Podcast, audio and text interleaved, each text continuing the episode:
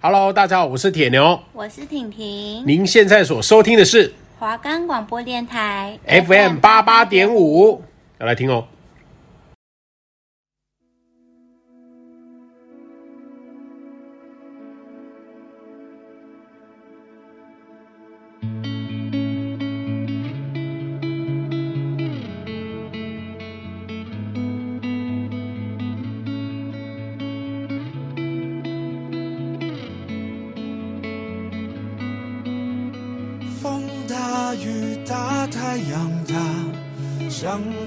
大声上着赢，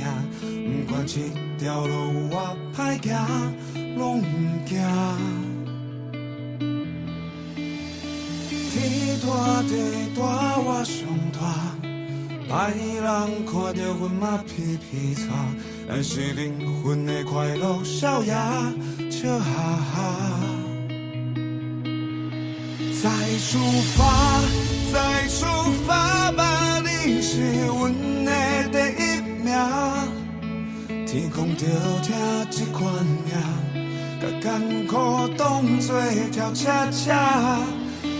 免惊，不免惊啦，咱是勇敢的小白蛇，带着工作甲伊拼，人讲无惊要出名。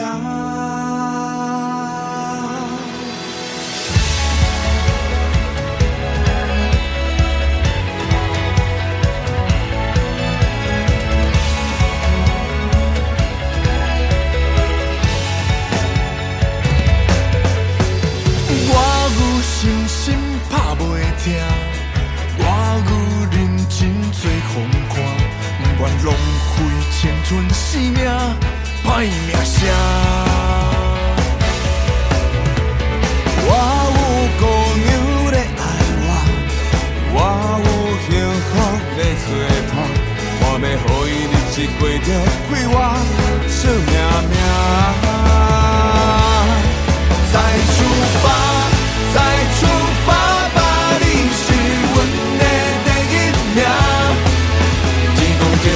这款命，把艰苦当作跳恰恰，不免惊，不免惊啦，咱是勇敢的小白蛇，来笑工作甲伊拼，人讲无惊袂出名。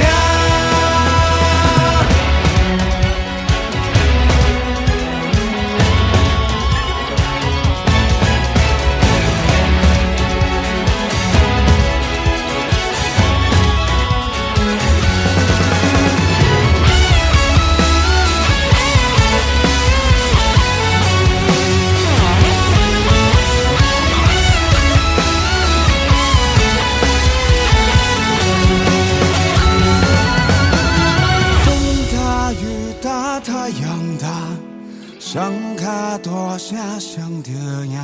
不管这条路我歹行，拢唔惊。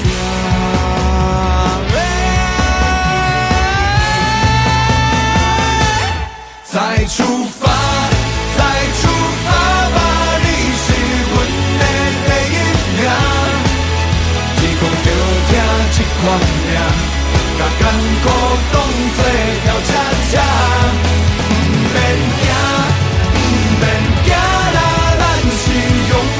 小飞侠带着钢盔打一拼，人讲无惊要出名。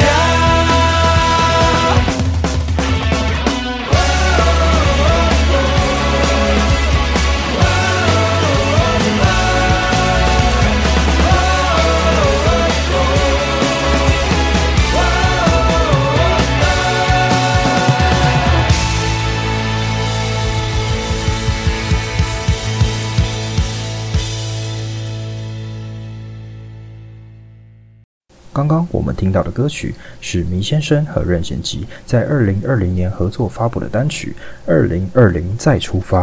无论世界怎么变化，我挺你，我们一起再出发。大家好，我们是TiTan大小事，我是宣伟，我是伟哲。我们的节目可以在 First Story、Spotify、Apple Podcasts、Google Podcasts、Pocket Casts、SoundOn Player 还有 KKbox 等平台上收听，搜寻华冈电台就可以听到我们的节目咯。 OK， 那既然我们叫做体坛大小事，那最近体坛有什么大小事咧？大概就是杭州亚运吧，杭州亚运也是打得如火如荼啊。没错，到今天我们录音时间10月6号为止，现在台湾已经有15金15银23铜，在全亚运中间排名第6。对啊，那台湾今年的选手表现得这么优异，那我们接下来带各位来认识一下我们哪些国手在上面取得好成绩吧。那讲到亚运，我们先来聊聊羽球好了。相信我们台湾人对李洋配都不陌生吧，就是李洋跟王麒麟这对双打的男双组合。那他们今天复病在杭州亚运四强登场，面对韩国组合，分别以12-21、10-21落败。很可惜，但是仍然替台湾进账了一面羽球铜牌。那面对韩国的这对组合呢，他们是生涯第一次面对，就第一次对打。对，但是因为王麒麟在开赛前就因为感冒发烧，搭档李洋也在相隔一天出现类似的症状，两人只能负责伤病去参加这次的亚运的四强赛。但首局开赛，其实我们林洋配还能咬住对手比分，但仍然被韩国以11-7进入中场技术暂停。但休息过后，王麒麟跟李洋一度追到9-12，可是接着又被韩国拉开一个7-1的攻势，就是非常可惜啊。就是很多一些强力扣杀都出现失误的状况。那韩国很快以20-12取得8个局末点，那最后就是在我们台湾的发球瓜王下收下第一盘的胜利。但第二局同样李洋配能压住比分，但仍旧后面又被拉开了。那韩国队最后仅用33分钟就直落2击败了我们台湾队，取得了胜利。真的非常可惜啊，因为我们上次奥运是有得金牌的，这是居然因为生病的关系被韩国直落2。那我们接下来再看9月28的时候，台湾职业棋手许皓闳赢得亚运围棋男子个人赛的金牌。那么讲到许皓闳在亚运金牌战上的对手柯洁，柯洁他其实是一个算是中国的棋王吧，他有8个世界冠军啊，已经平了古力之前的世界冠军纪录了，所以许皓闳这一次亚运的金牌的含金量其实是蛮高的，而且他在前面两站的对手也是很知名的职业韩国棋士，在 Go Rating 上面的排名也是世界第1和世界第2，而柯洁是世界第3。柯洁是一个性格还有棋风都比较奔放的一个选手，而许皓闳相对而言，许皓闳是一个比较文静的，不管是棋风或是性格，都是比较内敛的人。也有人说，许皓闳比较像是上个世代韩国最强的棋手李昌镐，因为李昌镐有石佛之称，李昌镐的棋风也是以沉着冷静著称。虽然随着近年科技越来越进步，在围棋这方面也有 AlphaGo 还有 AI 棋手这样的东西产生，对弈的对局当然是华丽而且复杂的，但从这次亚运金牌战可以看出，人们还是更喜欢看人与人之间的对决，特别是人与人对弈中产生的情感上造成的差异，像是柯洁这样奔放的选手还有许皓闳这样沉着冷静的选手之间的对战，才是我们这些粉丝才希望看到的。 OK， 那我们来进入我们下一项主题好了。那说到国球，各位观众，你们第一个想到的球是什么？相信一定是棒球吧。那在杭州亚运啊，我们今年台湾棒球的成绩可以说是非常亮眼啊。我讲一场我自己最深刻的好了，像是台湾好像在10月2号吧 ,12 号我们是遇到强敌韩国队，真的好想赢韩国啊，但我们真的赢了。先发投手林玉敏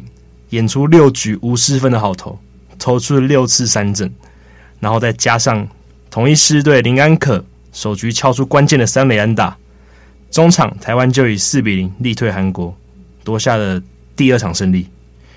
那只剩的先发投手林玉敏呢，主投6局仅被敲了4支安打，出现1次石化球保送，1次速身球，总共标出6次的三振，没有失分，演出一个优质先发。那接着换统一师了火球男古林瑞阳，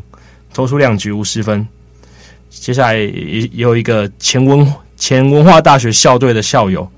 他就是刘志龙，他也投了1局无失分，联手送出了韩国队完封，送了一场0啊。台湾队打线在1局下就从韩国队先发投手文东珠手中发动攻势，开路先锋旅日的郑宗哲，不是旅日，他是旅美，不好意思，旅美的郑宗哲就抄了1支2垒安打，随后林安可马上敲了1支3垒安打送回1分。4局下呢又有攻势啦，林安可先击出的是内野安打，再靠着旅日的吴念庭选到保送，然后接着李浩宇击出了右外野飞球攻占3垒，再利用他们韩国投手自乱阵脚的暴投夺下第2分。8局下在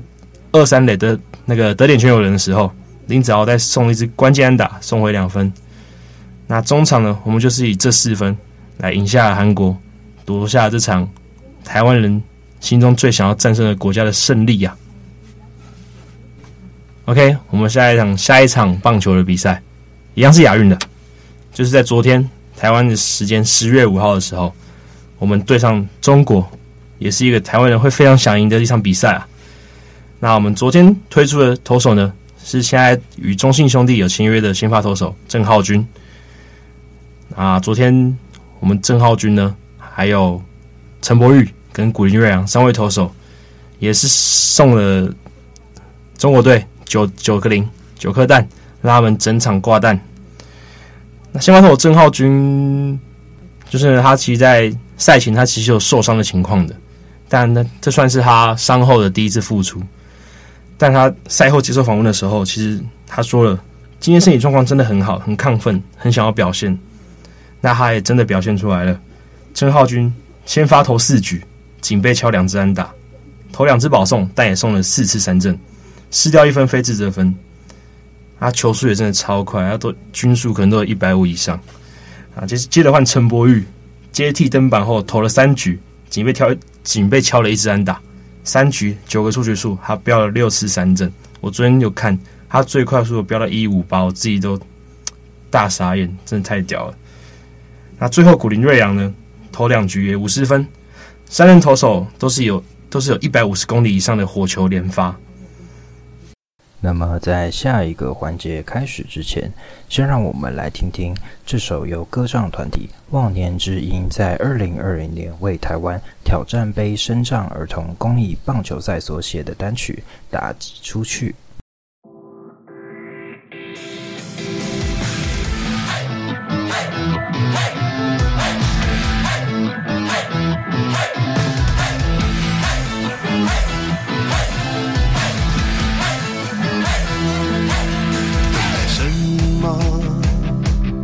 小心去的我，抬头看看身边，你在左右。会喊多久？热情总会有出口，那就大步向前，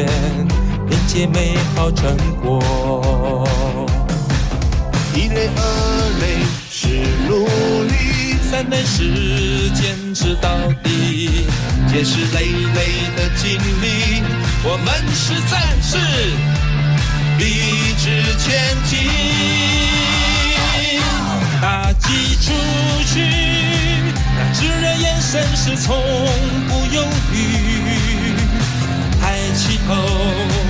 相信自己。打击出去，让青春碰撞出精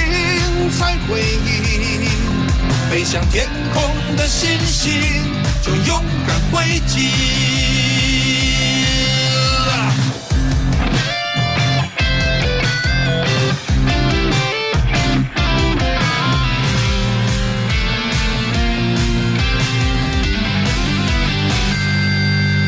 会喊多久？热情总会那就大步向前，迎接美好成果。一垒二垒是努力，三垒是坚持到底，这是累累的经历，我们是战士，笔直前进，打击出去，那炙热眼神是从不犹豫，抬起头，相信自己，打击出去，让青春碰撞出精彩回忆，飞向天空的星星，就勇敢挥击，打击出去，让炙热眼神是从不犹豫，抬起头，相信自己，打击出去，让青春碰撞出精彩回忆，飞向天空的星星，就勇敢挥击，飞向天空的星星，就勇敢挥击。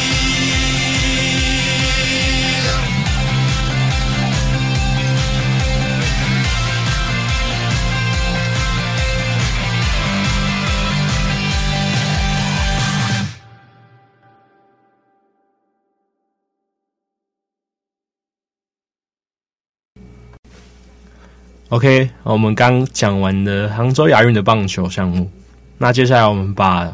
我们的视角带回国内，我们来关心一下最近的中华职棒吧。那目前中华职棒是打到下半季了，我先跟各位讲一下上半季的战绩好了。上半季的冠军是统一 7-11 十队，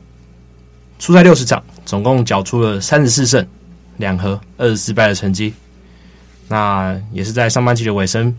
投出了封王彩带。那目前呢，就是下半季的龙头争抢啊。目前排名第一的是味全龙队，出赛51场，缴出27胜1和23败的成绩。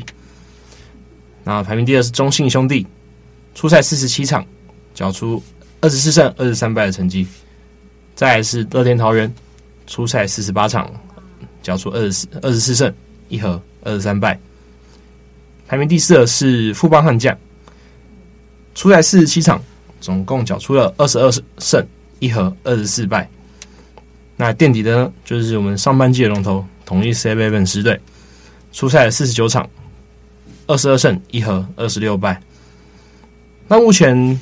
我个人看来啦，最有望夺到下半季冠军的，当然就是目前的龙头味全龙嘛。那再来就是中信跟乐天。因为中信跟乐天呢，他们的跟第一名的胜差其实只有 1.5 场而已。那我本人是中信兄弟的粉丝啊，我从大概10年前开始看棒球吧，一直都是挺兄弟的。那讲一下中信兄弟最近的新闻好了，但其实有点负面，就是中信兄弟的一位洋投叫艾里欧，近期呢因为药检的关系啊，所以没有通过。药检呈阳性，然后后面发现啊，他是呼麻到被裁员了。对中信兄弟来说，其实是一个非常大的损害啊，非常大的损失，应该说损失。因为毕竟洋投就是找那种比较强一点的来嘛。那其实艾迪欧在今年的表现，说真的，我自己认为还不错，就是比起那些季初在台湾的那些外援投手，其实他的表现其实真的是可选，就是算数一数二的啦，在洋投里面算数一数二的。那对于艾里欧事件啊，那个味全龙的总教练叶总有表达他的想法，就是他认为啊，大麻在美国有些州是合法的，但台湾是不合法。艾里欧或许没有很清楚，可能觉得没有什么大不了的，就觉得他们在国家可以，那我相信他可能觉得在台湾也 OK， 但就可能就是因为可能就是像就是有点观念上的落差，他们可能就会觉得当成跟抽烟一样，就没有把这当一回事啊。叶总后面又说，他自己的观念是有短期跟长期的药。那对运动员来说呢，禁药是长期的会比较严重，例如像是生长激素，另一种像是麻黄素这种短期的。我个人认为没有因抽大麻影响场上表现。另一方面，如果我做这事会影响场上的表现，那就是不行的，例如类固醇或是生长激素。那后续还有记者还有去采访那个味全龙的投手，另外一位洋投叫做布里汉。那布里汉更是在赛后的访问大喊两次 stupid， 他喊两次。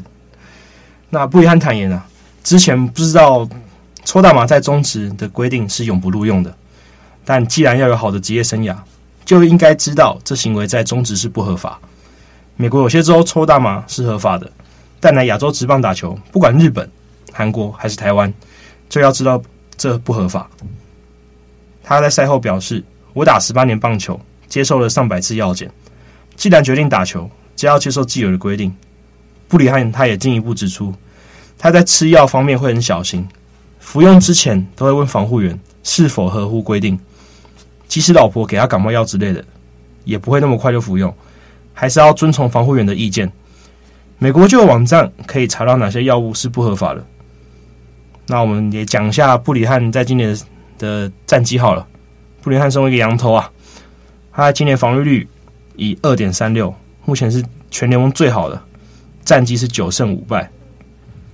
那我也讲一下艾里欧的好了。艾里欧出赛10场都是先发，战绩是3战2败，防御率是 2.55， 其实成绩可以说是相当的好啊。但稍早联盟官网球员异动一栏已经显示艾里欧已经出役，真是非常的可惜啊。OK， 在我们聊完中职之后，我们来看一下远在美国的 NBA。NBA 这周热身赛已经准备开打，第一场灰狼对小牛是由灰狼拿下了开门红。小牛这边 Luca Doncic 虽然有10投8中得25分5篮板1助攻的表现，但还是不敌灰狼。下赛季 Doncic 和 Carrie Irving 的磨合也值得期待。而说到最近 NBA 发生的大事，大概就是休赛季尾声 Damian Lillard 的交易案了。这次交易发生在9月底，大约是9月28左右，而参与交易的球队有拓荒者、公鹿还有太阳。先聊聊这波三方交易案的最大的主菜 Damian Lillard 吧。虽然说在2-3个月前就有传出他要交易到热火的消息，但最后 Lillard 没有去到南海岸的迈阿密，反而是加入了密瓦基公鹿哦。先谈谈公鹿吧。公鹿虽然失去了 Jrue Holiday， 但 Damian Lillard 加 Chris Middleton 还有字母哥还有大 L Brook Lopez 这4人的组合在东区还是相当的有竞争力哦。虽然可能因此失去了一些后场的防守实力，但小李加字母哥这个梦幻组合还是喜闻乐见哦。而站在本次三方交易最大的卖家拓荒者的角度而言，他们在今年的选秀大会上以第3顺位选秀选中 Scoot Henderson 之后，也是终于下定决心围绕着新秀来重建球队了。因为 Damian Lillard 最近几年的季后赛表现其实是一直都是不温不火的，而他们大刀阔斧的清掉队中最大球星的合约，然后转而培养新秀，这个想法我也是给予支持的。而这次三方交易的陪跑就是太阳队，虽然他们用 Deandre Ayton 换到了 Nurkic， 但就我自己的看法而言，我不觉得这样对他们的阵容是一个多么大的提升。但太阳还是一个争冠球队，毕竟他们有 Booker 有 Kevin Durant 有 Bradley Beal 这几位联盟名列前茅的得分手同时在一个队里，他们理所当然的应该是一支争冠球队。但失去 Ayton 之后，他们的内线防守会不会因此而有实力下降？我觉得我们开季之后可以多关注太阳的比赛，来关注这一点。最后我想谈谈就是公鹿这边付出了 Jrue Holiday 之后给拓荒者，然后拓荒者用 Jrue Holiday 和塞尔提克队做了交易，换到了 Brogdon 和 Robert Williams， 还有几张公鹿的首轮签。塞尔提克其实在季初的时候，对不起口误，是休赛季的时候就有交易聪明哥，也就是我们的 Marcus Smart。而未来新交易来的 Jrue Holiday 是不是能补上聪明哥的防守角色，是我们之后可以关注的。但就我的看法而言，绿军这样的做法其实有些顾此失彼了，因为你把聪明哥换成 Jrue Holiday 不算是一个多么大的提升，而且你还为此付出了你的防守悍将 Robert Williams。我觉得这笔交易，这个夏天绿军做的交易，我觉得算是失败的。以上就是这次三方大型交易的所有资讯了，还有后续 Jrue Holiday 的一个小交易。那本赛季也准备要开打了，那各位观众就可以稍微关注一些公鹿、太阳、拓荒者，还有